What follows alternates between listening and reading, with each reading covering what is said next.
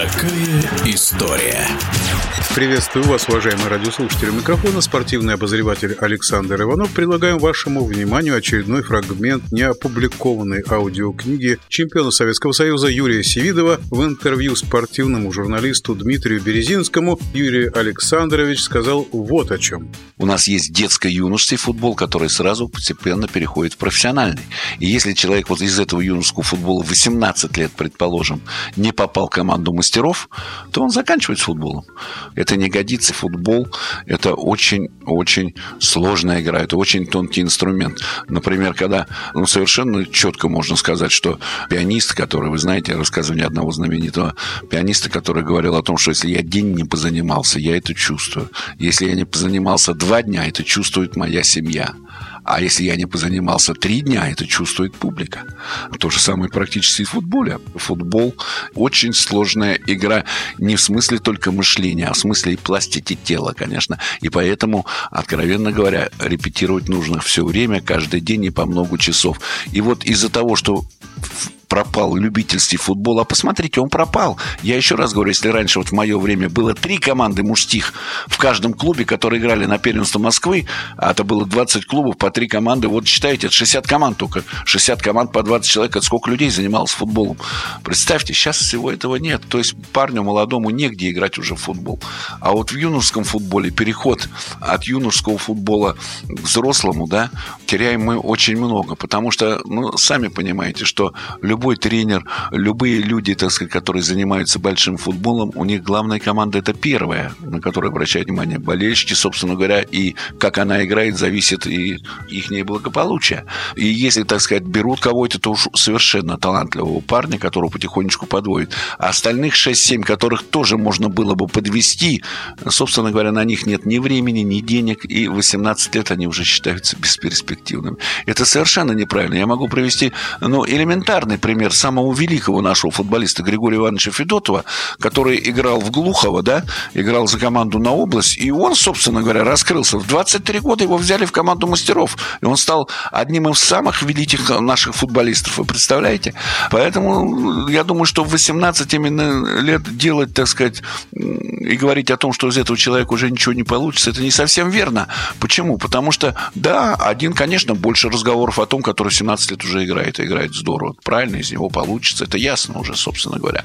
А вот тот парень, который, может быть, не до конца развился в лет 18, может, он расцветет чуть попозже физически. Понимаете, все же по физически в разное время, так сказать, подходят. И я думаю, что мы здесь теряем очень-очень много народу. Ну и теряем из-за любительского футбола. Ну а самое главное даже не в этом. Но вы представьте себе ситуацию. Когда был любительский футбол, играли, значит, мужчины лет 25 в 30 в этот любительский футбол. Очень много. Это первенство заводов, первенство города. Практически вся страна играла, первенство поселков, первенство области. Вся страна играла же в футбол. И вы представьте, у этих мужчин были семьи, да, были дети, которые тоже интересовались этим футболом. Они приводили их маленьких в этот футбол. Сейчас этого нет. И сейчас я смотрю, вы знаете, вот маленькие ребята, которые сейчас 6-7 лет делают клубы для того, чтобы заниматься футболом. Подъезжают маленькие ребята, подъезжают, их привозят шоферы на Мерседесах. Семилетних ребят.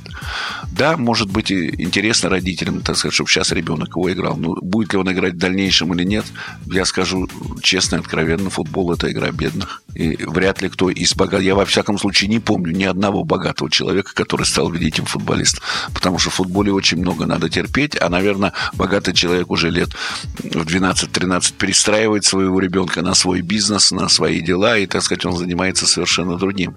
И футбол, так сказать, становится его любимым, так сказать, делом. Он любит смотреть, любит рассуждать о нем, любит анализировать, он понимает этот футбол, поскольку сам немножко играл, но участвовать самому нет, ради бога. Пусть играют чернокожие ребята, а я посмотрю, я разбираюсь тактически, мне это интересно, но самому получать все эти травмы, это уже, так сказать, вряд ли. Поэтому как было, так и осталось. Так и осталось футбол. Слишком травмоопасный вид спорта, чтобы люди обеспеченные э, занимались.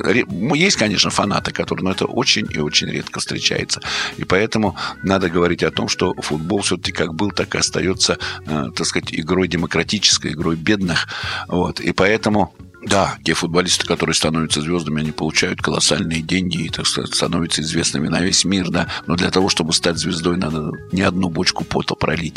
И вот именно э, эти бочки пота тогда проливались и во дворах. Во дворах очень много занимались. Сейчас отследить ребенка во дворе сложно. Во-первых, я посмотрел, вы знаете, что интересно, во дворах больше играют мужики в 40 лет, там, где есть во дворах сетки, коробки так называемые, да, выходят эти мужики в 40 лет и больше играют, чем играют мальчишки в 12-13 лет. Как ни странно, я не знаю, это вот именно то, что э, родители не могут привести вот эту любовь в семью, так сказать. Если бы он сам бы играл, то ребенок ходил, смотрел бы, он, конечно, по неволе тоже бы заразился бы этим.